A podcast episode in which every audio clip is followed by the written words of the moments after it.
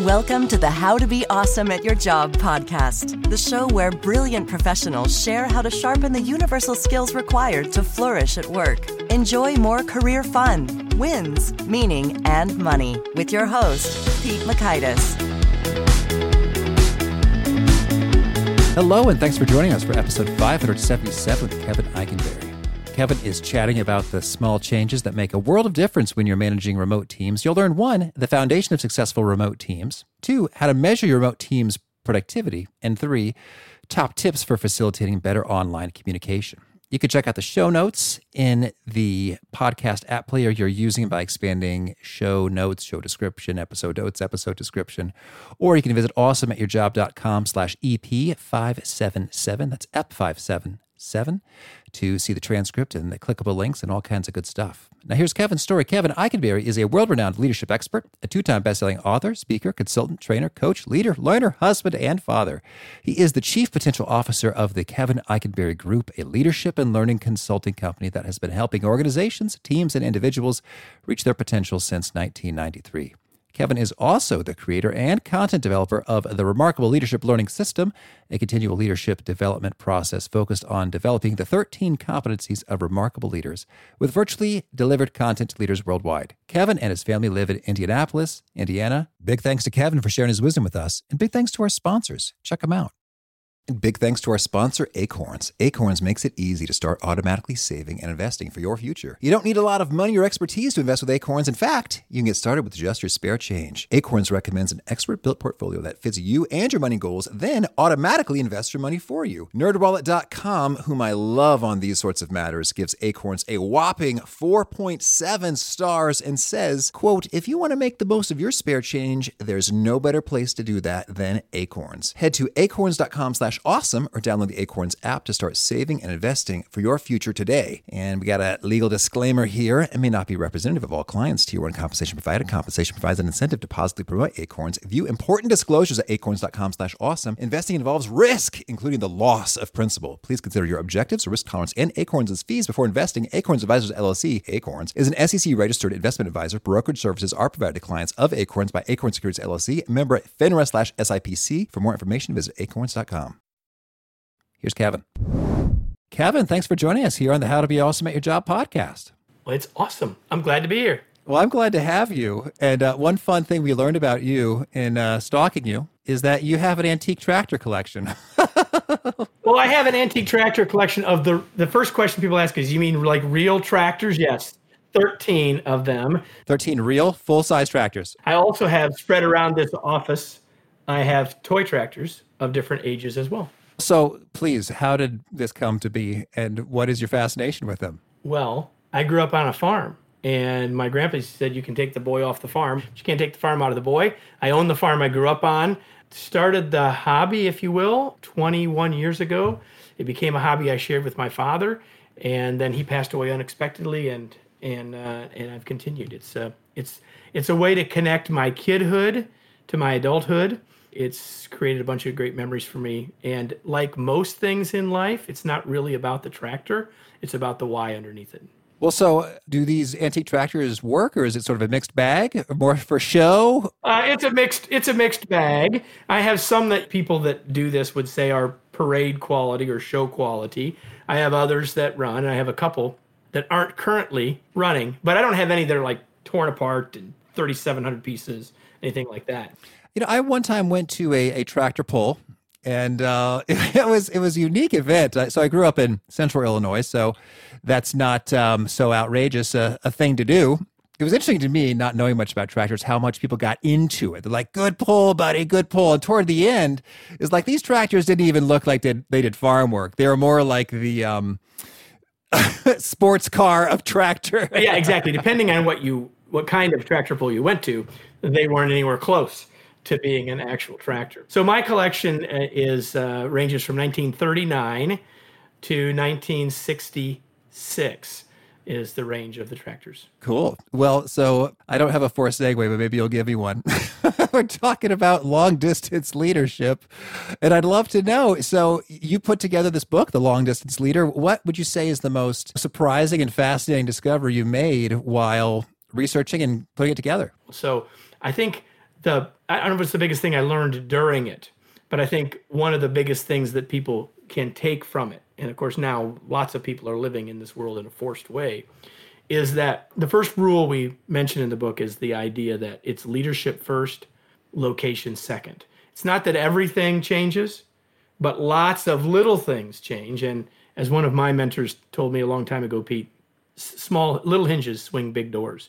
And so there's a whole lot of little things we've got to get better at, nuances we need to take advantage of and, and pay attention to that will help us be effective in leading a team when we don't see them every day. And so when you say leadership first and location second, eh, do you mean in terms of your priority for how you're allocating your, your time, attention, resources in, in growth? Or what's the first and the second designating here? Yeah, there's some truth to that. There's some truth to that that we need to remember that we're leaders and be leading. And we're only leading, by the way, Pete, if people are choosing to follow us, right? So that that's the first thing I would say. And and so part of the message is don't get worried or lost in, oh my gosh, I can't see them. Are they working? Right. So don't get lost or worried about the location, but we must recognize the location. And because of the fact that we're not in the same place, we have to be more intentional and work harder at. So, in other words, everything we had to do in leading people when they were down the hall still needs to happen. May need to have more of it, but don't forget what you already knew. Transfer those habits to what you need to change and adjust to do it when people aren't right down the hall. Okay. So in summary then what what would you say is fundamentally the same and unchanged versus indeed unique here in the remote world? We are leading people. They are all different. They have unique needs, wants, etc. And so we must work harder to understand those things and understand those people so they will still choose to follow. I believe that our job as a leader is to create a, a sense of commitment and not just try to create compliance.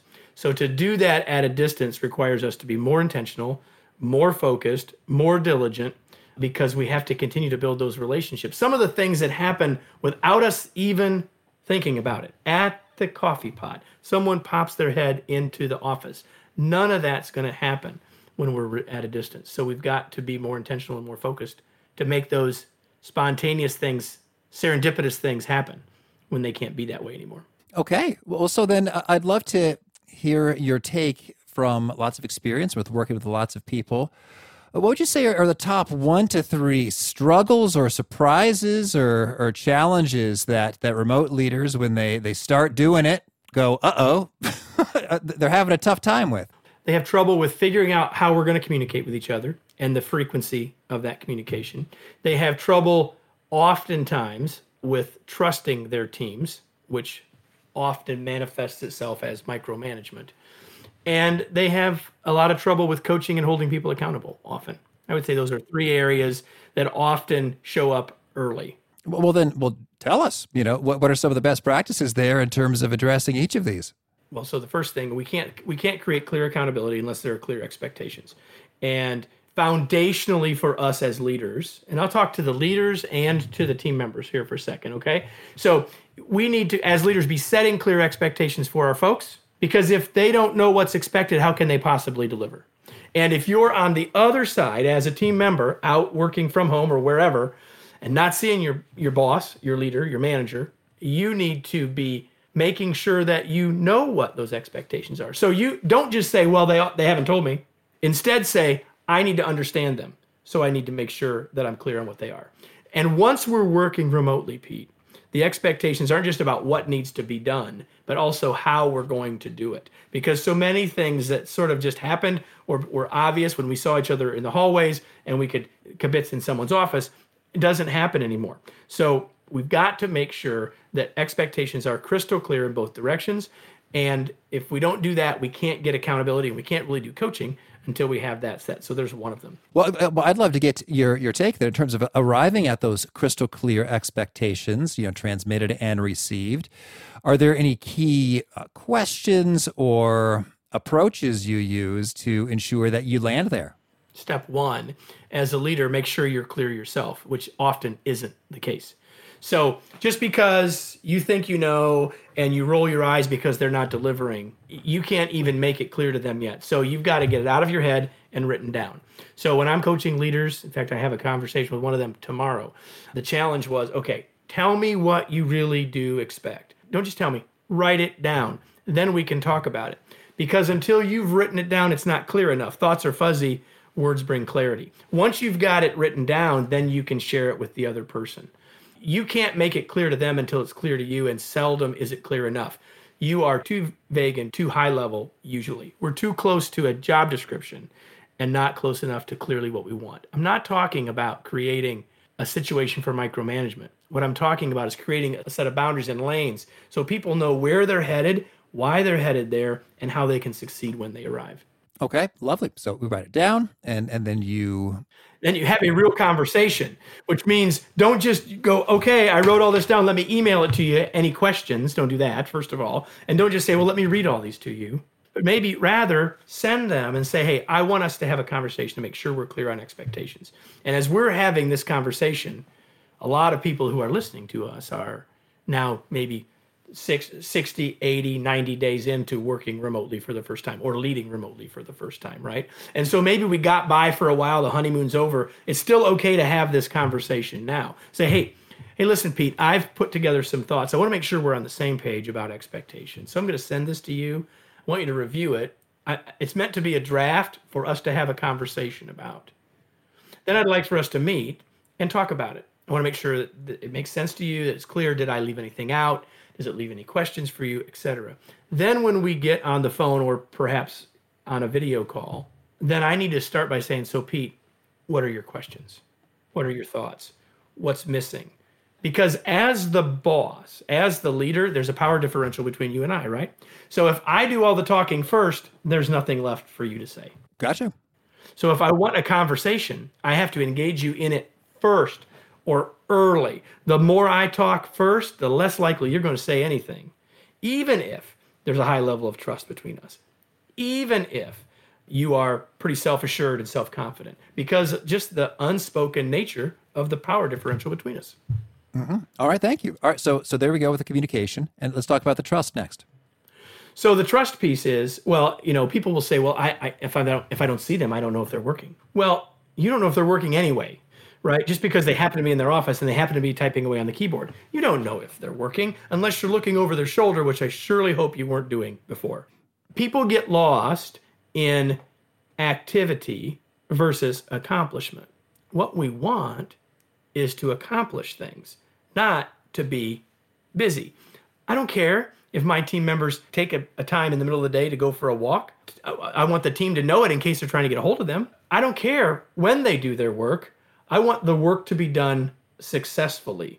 And especially now, we may need to allow people to be flexible about how they actually get it done if they've got other issues like teaching school while they're trying to work. So the reality is, if we can stay as a leader focused on accomplishments and not activity, we can let go of all this garbage about, well, I don't know if they're working or not. That makes sense? That's good. Well, absolutely. Well, and it's, it is intriguing because uh, before, you know, the phrase work from home often just sort of had scare quotes in it because I, I'm always working from home. So for me, I really mean it. But, but it's like, oh, I'm working from home, wink, wink, wink. and, and so it's intriguing there because some folks really aren't doing much with the activities, but it sounds like where you're going with it is if the accountability is clear and the expectations are clear in terms of the the output and achievements, then it's like whether they were working 10 hours or 1 hour, they've accomplished all that they were supposed to accomplish. It really shouldn't matter. If people can get their work done in two hours, then maybe you're not giving them enough to do, or you're not using them to their potential. That's a different subject, right, than what we're talking about right here. If you've got someone who's working remotely and they're on a call center, they need to be customer facing, or they can't be away from their desk, that's a different thing. But for many of us who are working from home, that doesn't matter, right? Whether you do it at 2 p.m. or 2 a.m. sort of doesn't matter. And as a leader, I should let go of that. What I want is I'm investing in this person to get an output that creates profitable exchange, right? And so as long as that's happening, that's what I should be focused on. Okay, I'm with you. And and let's talk about the coaching now. Well, so we kind of went to the coaching first when we were talking about expectations. I want to come back to the to the communication in general. It, it, it, they're connected, of course, but the communication in general is chances are once you're working remotely with folks, you're going to need to communicate with them more frequently than you were before because you don't have any of the happenstance. And you probably need to be a little more formal about it. And here's why. Like right now, I'm in our offices. I'm the only one here. Only been the only one here for 60 some days or however long it's been now. But when there were a couple of people that were here part of the time, they could see if I was available. They knew if I had a minute or not. Now they don't. They look at my calendar, it looks busy, and so they don't reach out. And not because they don't want to, maybe not even because they don't need to. And in part, in my case, I think it's because they're honestly thinking about my time. However, it ends up a phone call that ends up, hey, Kevin, I know you don't have much time. I'll make this quick. And all of the conversations then become very transactional. We get no interaction, we only have transaction. And we as leaders got to make sure that doesn't happen. I'll get back to how to do that in a second. But what we need to do is schedule those times. And we need to be reaching out to each other, talking about, and this is part of the expectations, about how often we're going to interact and have those one on ones. Why? Because otherwise, they'll not happen. One of the times we have to be way more intentional about all this. And here's the other part you got team members who are thinking you don't trust them. So we hear all the time, well, my boss is just checking up on me.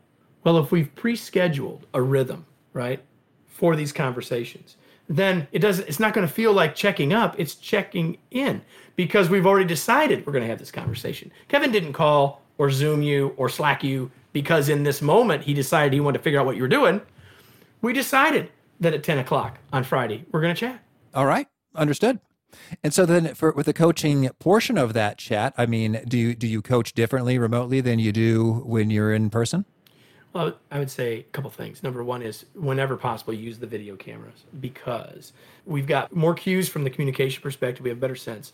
Uh, you and I have that better right now than if we were only on the phone. That's right. And certainly a lot more than we were only doing it via via typing, right? So what the audience doesn't know is that we're looking at each other. We are looking at each other, but that's not being recorded. Uh, I'm looking at your bookcase, and you can't see mine. You can't see one of the eight in this office because it's off to the side. But the point is, if we're going to coach, we need to make it as close to face to face as we can, as much as we can. That's the first thing. And the second thing that I would say about the coaching piece is that every time we have a one on one, there are opportunities for coaching. Because coaching isn't just about you're screwing up and we need to fix it. Coaching also about you're doing awesome and how can we do even awesomer, right? So like all coaching is is how do we help people continue to advance in the direction of, of a desired outcome and so i think that we ought to be as we create this rhythm have the opportunity for coaching to not be an event but an ongoing process okay good deal thank you well so you, you mentioned uh, you rattled off a number of of tools zoom slack etc i'd love it if we could touch that for a moment in terms of you've seen a lot of stuff uh, what do you think are, are some of the greatest tools available? Well, first of all, it's always a danger for me to, to say ones out loud because then people say, well, that's not the one we use. Well, then they change in a couple of years.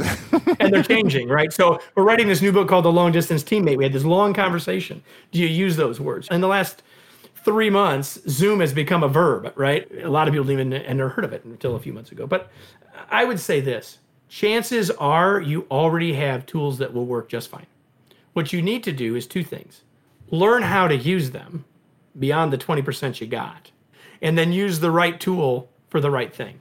So for example, there's there's good times to use email and there's and there's better times to use your instant messaging tool, be it Slack or Microsoft Teams or whatever it is. So the point is, it's, it's not like, well, I think Slack is better than Microsoft Teams. It doesn't matter. Pick one. Don't let there be in squabbling about, well, I like this one better than that one. Pick one set clear expectations as a team about when we're going to use which tool for which job, and then use them for the right reasons, not because it happens to be the one you like. All right. Well, well could you maybe give us some category of tool, good use for it, and bad use for it? Email. It's not for a conversation. All right. All of us have been th- the third email in, right? That's not going well. Someone needs to pick up the phone or do something else, right? At some level, as long as you and your team or you and your organization have agreements that's the most important thing. Have agreements about how you're going to use which. But let's just take your instant messaging tool versus your email, right? Now I'm talking about how we do it. If it doesn't need to be responded to in the next hour or two, email's fine. We're not expecting people to automatically respond to an email that quickly. A little more so with Slack than with email. In our case, our instant messaging tool that we use, right? So shorter, synchronous, instant message. Longer, really needs to be asynchronous or could be asynchronous, email. That'd be one way to look at it, right? Uh, another thing is if you've got multiple tools that you can use to do video, for example, right? You've got a Zoom thing. Like in our case, because we work with clients all over the world, we got like name them. We got them all, right? But we as an organization say that when we're communicating with each other, it's either this one or this one. Not all of them, one of these two. And for the most part, if we're having a two person conversation, excuse me, it's Zoom, we're having a larger team, it happens to be GoToMeeting. It just happens to be how it's evolved for us. The most important thing is know how to use your tools, know how to use most of their capabilities, and then get agreement with everybody about how you're going to use them. We say you mentioned 20%, like we only know 20% of how to use Zoom or a given tool. What are some sort of features that most people are just leaving on the table? Like, did you know you could do this? You can. Maybe start doing that.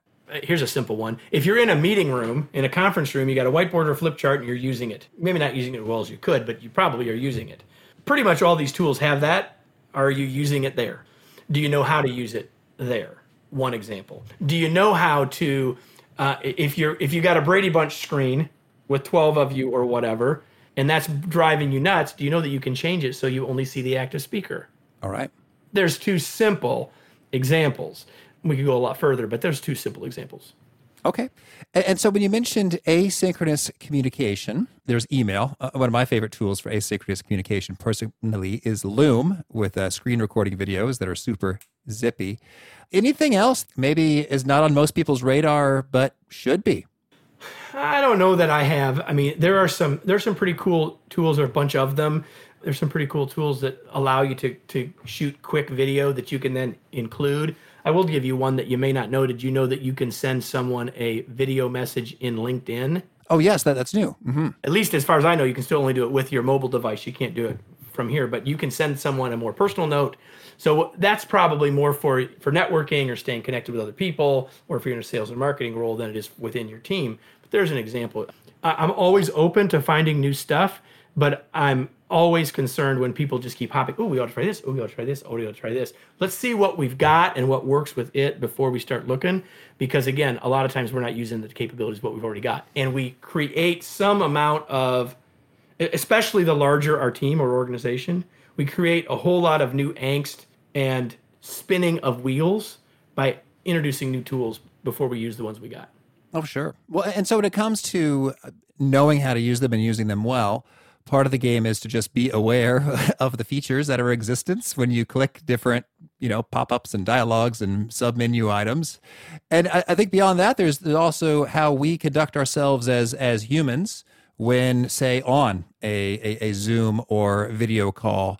Can you lay out some some best and worst practices that we should be aware of? Before we go there, I want to say one more thing back to where you just were, and that is the way to learn these tools is two things: watch other people using them well, and number two, don't try to figure them out when you're live. Go into the tool and practice. I mean, this sounds so simple, but people don't do it. You've all been in the meeting. Well, how do you do this? And someone's trying to tell someone else how to do it. You could have taken 10 minutes ahead of time and already figured it out without the stress and the pressure and wasting everybody else's time. So, to your other question, how do we behave on a Zoom call? Is that kind of the question? Certainly. Well, I mean, I think there's some sort of, you know, givens that don't need to be articulated. But at the same time, there's other stuff that you've probably seen hundreds of times that annoys you like crazy. So spell it out for us. What should we start and stop doing? Well, the first thing is people need to be focused on what they're doing. And multitasking is a myth, and we shouldn't be trying to do it. And so, one of the many reasons I love people having their webcams on is it's harder for them to multitask. It's harder for them to look. I mean, it's pretty obvious that they're looking away or doing something else, right? So, on my team, webcams are on, mute is off. In other words, unless you've got ambient noise that doesn't allow it, or you're some I mean in the past you're in an airport, you got a barking dog. The reality is I want your your mics open if at all possible. Why? Because that helps you stay more attentive and stay more connected and it helps the meeting be more natural. It's never going to be quite the same. There's still the hesitations and the interruptions and all that stuff, but we take a lot of that away. People are talking, "Hey, you need to go off a of mute," and we lose all of our momentum and all of our rhythm. That's so true. So set some clear ground rules as a team about how you're going to do some of those things, first of all. Next thing is put a background behind you. And, and you can do all those things if you don't want people to see where you're at. You can do all sorts of things to change that. But more importantly, is set yourself up, if at all possible, so you don't have light behind you so we can see you, right? We don't need to look like you're in witness protection. You don't have to have professional lighting, but you just need to orient yourself so that when you look at yourself, you see your face just like you want to see everybody else's. So there's a, those are a couple of simple, simple little things.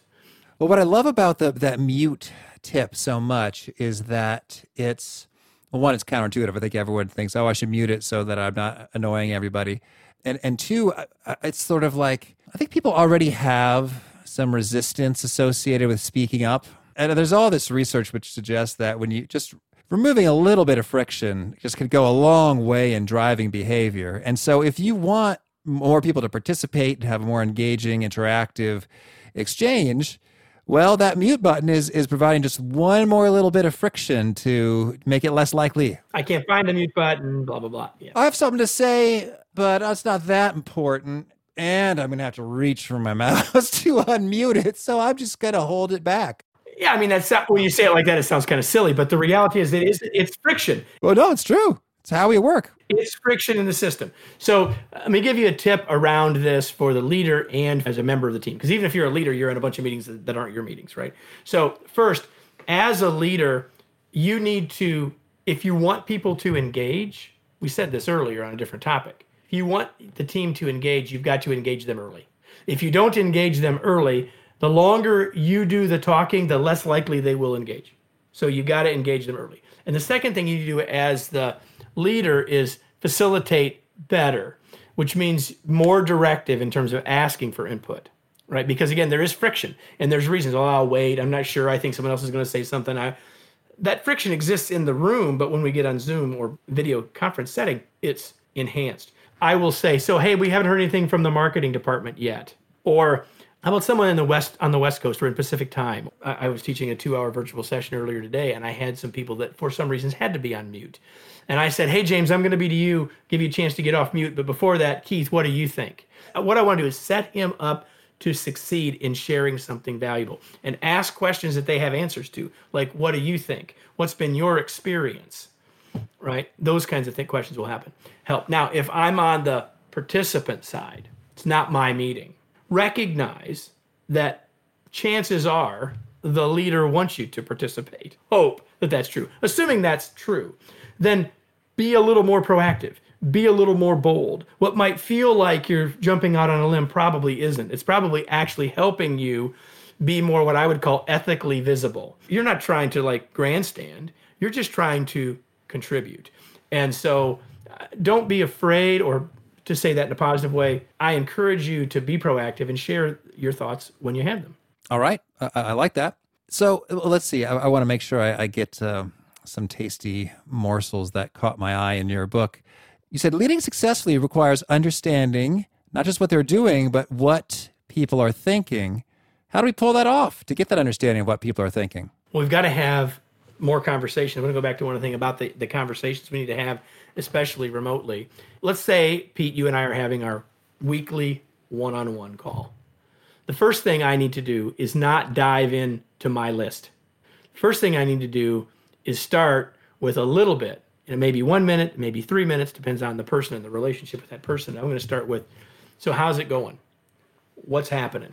And especially during this whole COVID thing, you know, that's been a super important point. We need to talk about something besides the work first so that we start to create the sense and continue to nurture the relationship, number one. And the second thing is, I encourage all of my team members and encourage all of our clients to do the same if we know we're having a weekly one-on-one or whatever the frequency is, I'm always creating a list of things that I can sh- save for that conversation with you.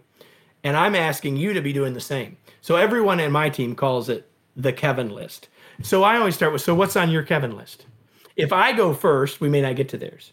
If I got something we got to get to, I make sure we get that done. That's not a problem. But really, what I'm after here is to get more of their thinking earlier. So if I start finding out what they're wondering about, what their questions are about, I'm getting a better chance to get inside of what's going on for them, what their worries, concerns, anxieties are. And by starting it by really creating conversation, then I have a chance to ask those questions to to learn more, to be more observant about those things as well.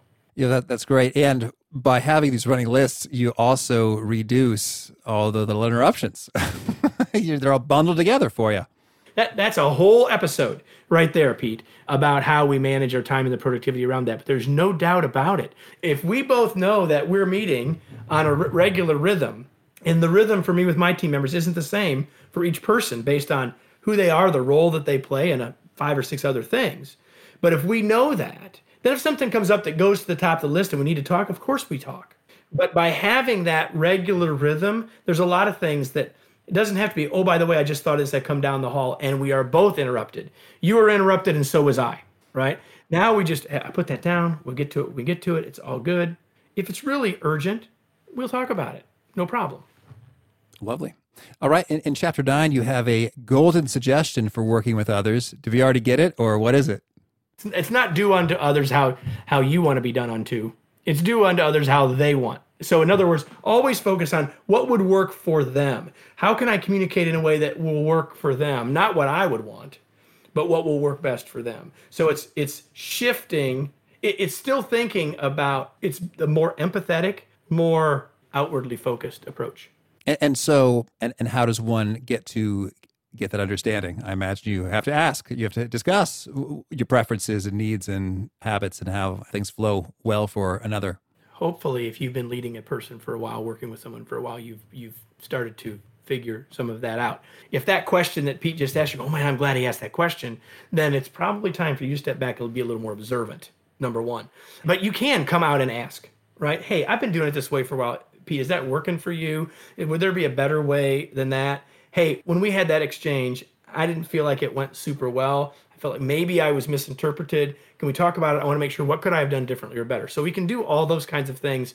Of course, we should be asking for feedback, Pete, to help us get better. But there are other tools too, like whether for you and your organization it's Myers Briggs or if it's DISC, that's what we happen to use but it, some sort of a tool or assessment or model that gives us all a sense of where people are in general is helpful. We don't want to put people in boxes, but it can that those kinds of tools can be helpful too.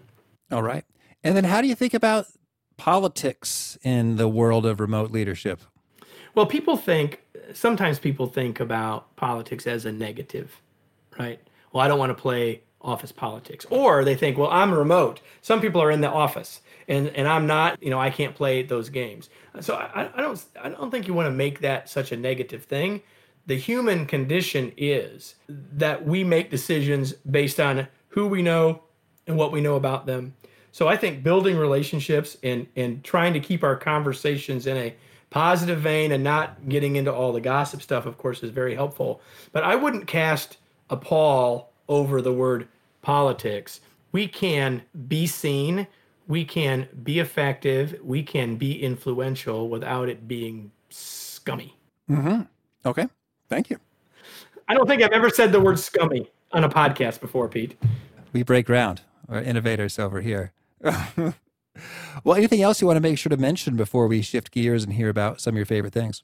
No, you've asked great questions. All righty. Well, now could you share a favorite quote, something you find inspiring? James, uh, the book of James, chapter 1, verse 2. Consider it pure joy, brothers and sisters, because now I'm going to paraphrase the rest.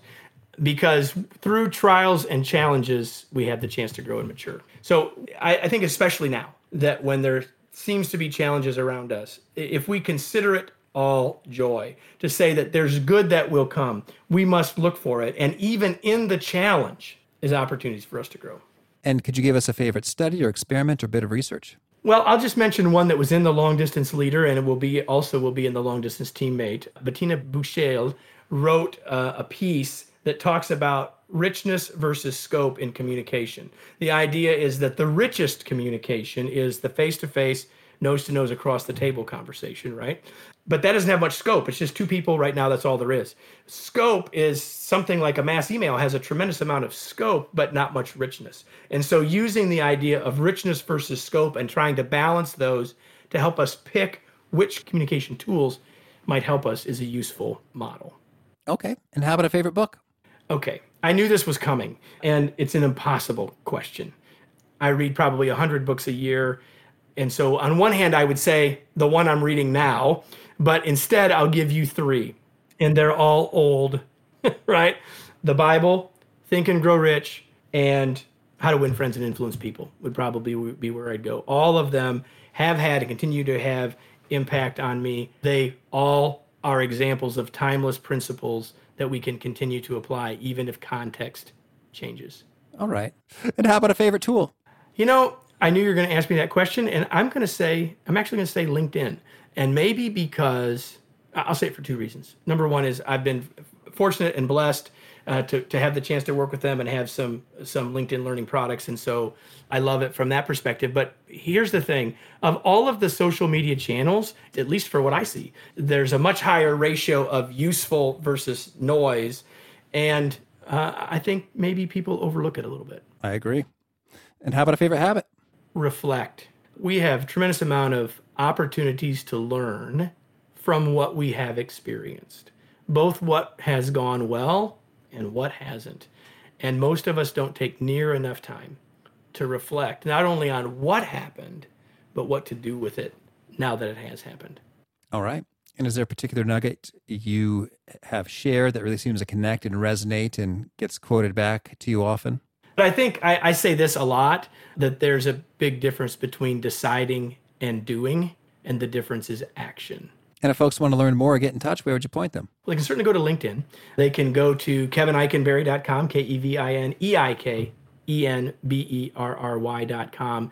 We've got a number of websites related to the various books and all that stuff. But if you can remember how to spell my name, uh, you can find us. And I hope you'll do. And I hope you let us know how we can help. All right. And you have a final challenge or call to action for folks looking to be awesome at their jobs? Yeah. When you were a kid, your parents asked you a question every day. And if you're a parent, you've asked this question of your kids regularly. But when was the last time you asked yourself this question? What did I learn today? All right. Kevin, thank you. This has been fun. I wish you lots of luck in, in all of your long distance leading. Thank you so much, Pete. It was a pleasure to be with you. Thanks for having me.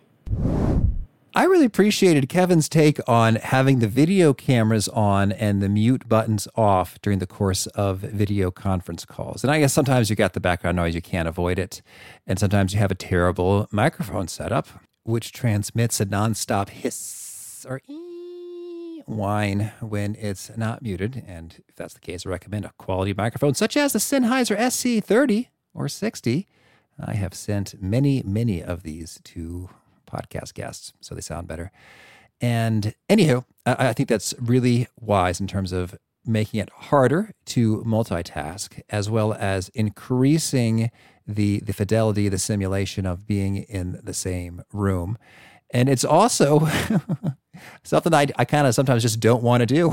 it's like I want to be paying less attention to this meeting and and doing something else, or I want to feel less pressure to be ready to say something immediately. You know, it, it just it sort of demands a little bit more of me and, you know, concordantly, you know, the people on the other side. And I think that's handy. If it's it's a good, worthy, important meeting that needs to be had, well then by golly, let's shape the environment so people are all the more disposed to bring the fullness of themselves and what they have to offer to it. And when I talked about the friction of the mute button, I wasn't being facetious. like the little extra inconvenient things really do reduce action taking, particularly if it's a little ambiguous thing like, oh, is this thing worth saying? Hmm. Self doubt, etc. It probably is worth saying. So if it, the mute is off, there's less resistance to saying it. Anyway, good little tips from Kevin. I dug it. Hope you did too. The show notes, the transcript, the links to items we've referenced are at awesomeatyourjob.com slash ep577. If you haven't already, I hope you'll push subscribe to catch our next guest, David LaBelle. He's got some pro tips on how to deal with fear and staying calm and staying proactive when times are uncertain. And there is some uncertainty today. I hope you're doing well and doing safe and coming to some new perspective and wisdom when it comes to racism and injustice as as we're seeing a lot of conversation and and protests and and sometimes violence occurring. Hope you're staying safe and well and wise. Hope to catch you next time. And peace. Thanks for listening. To get the most out of the show, we recommend two key things. First, check out the extra resources at awesomeatyourjob.com. You can find this episode's transcript and links, as well as the perfect episode for your situation. You can search the full text transcripts of hundreds of episodes or explore episodes tagged by topic and competency covered. Second, subscribe to the podcast and get future episodes automatically. You can subscribe by telling Siri and several other smartphones and speakers, subscribe to the How to Be Awesome at Your Job podcast, or by tapping subscribe in your podcast player of choice. If you'd like some extra help figuring out podcasts and how subscriptions work, visit awesomeatyourjob.com slash subscribe for guidance. Hope to catch you on the next episode of How to Be Awesome at Your Job.